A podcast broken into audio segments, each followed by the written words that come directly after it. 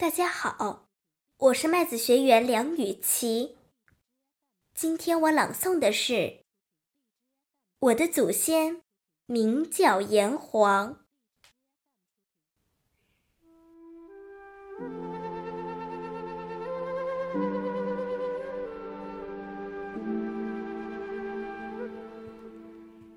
蒹葭苍苍，白露为霜。所谓伊人，在水一方。溯洄从之，道阻且长；溯游从之，宛在水中央。当我登上那古老的城墙，当我抚摸着腐朽的柱梁。当我兴奋的倚栏远望，总会有一丝酸涩冲上喉头。总听到有一个声音大声的说：“记得吗？你的祖先名叫炎黄。”有人跟我说，曾经有一条大鱼。生活在北冥那个地方，他化作一只巨鸟，在天地之间翱翔。巨鸟有如垂天之云般的翅膀，在九万里亦可扶摇直上。圣贤赋予我们可以囊括天宇的胸襟，为我们塑造一个博大恢宏的殿堂。那时候，有个怪异的青年，名叫嵇康。他临行前，弹奏了一曲绝响。那宽袍薄带在风中飞扬。他用了最优雅的姿态，面对死亡。几千年过去，依旧有余音绕梁。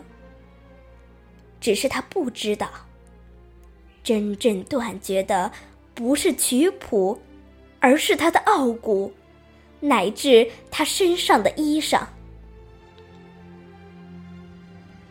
我也曾梦回大唐，和一个叫李白的诗人云游四方。他用来下酒的是剑锋上的寒光，他的情人。是空中的月亮。我曾见他在月下徘徊，高歌吟唱。长风吹开他的发带，长袍飘逸，宛如仙人模样。可是后来换了帝王，他用一杯酒捧起了文人，摒弃了武将。他的子孙最终躲进了人间天堂，把大片的土地拱手相让。然而，在寒冷的北方，正有一支军队征战沙场。敌人都说有岳家军在，我们打不了胜仗。可叹。英雄遭际，禅始高张，一缕忠魂，终于消散在西湖之傍。一个民族的精神就这么无可逆转的消亡。然而，血色夕阳中，我依稀见到有人把它插进土壤。那是将军用过的一支宁折不弯的鹰枪。时间的车轮悠悠荡荡，终于在假山那里失去了方向。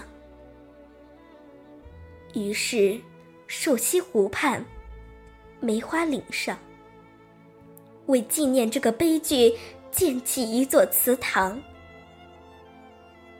那个叫史可法的文弱书生。他不愿散开高树的发髻，更不能脱去祖先留给他的衣裳。于是，他决定与城共存共亡，丢了性命，护住了信仰。残酷的杀戮，如山的尸骨，并不能把民族的精神埋葬。有人相信，千百年后，它依然会在中华大地上熠熠发光。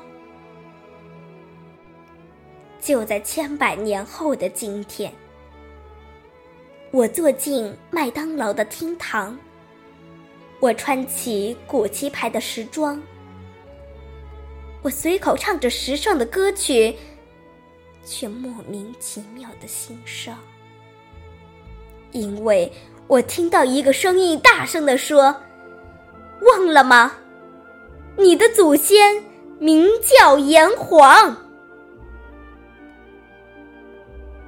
我记得了，一群鹤发蓝眼的豺狼，带着坚船利炮，拆了我们的庙宇，毁了我们的殿堂。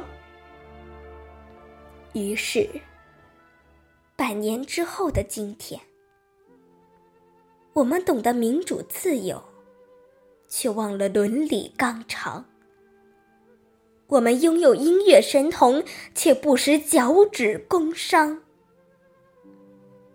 我们能建起高楼大厦，却容不下一块功德牌坊；我们穿着西服革履，却没了自己的衣裳。在哪里，那个礼仪之邦？在哪里，我的汉奸儿郎？为什么我穿起最美丽的衣衫，你却说我行为异常？为什么我倍加珍惜的汉装，你竟说它属于扶桑？为什么我真诚的告白，你总当它是笑话一场？为什么我淌下的热泪，丝毫都打动不了你的铁石心肠？在哪里，那个信义之乡？在哪里，我的汉奸儿郎？不愿为此痛断肝肠，不愿祖先的智慧无人探赏。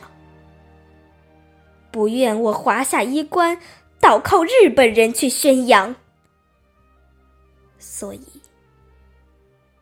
我总有一个渴望：有一天，我们可以拾起自己的文化，撑起民族的脊梁。记住吧，记住吧，曾经有一个时代。叫汉唐。曾经有一条河流叫长江。曾经有一对图腾叫龙凤。曾经有一件雨衣，名叫霓裳。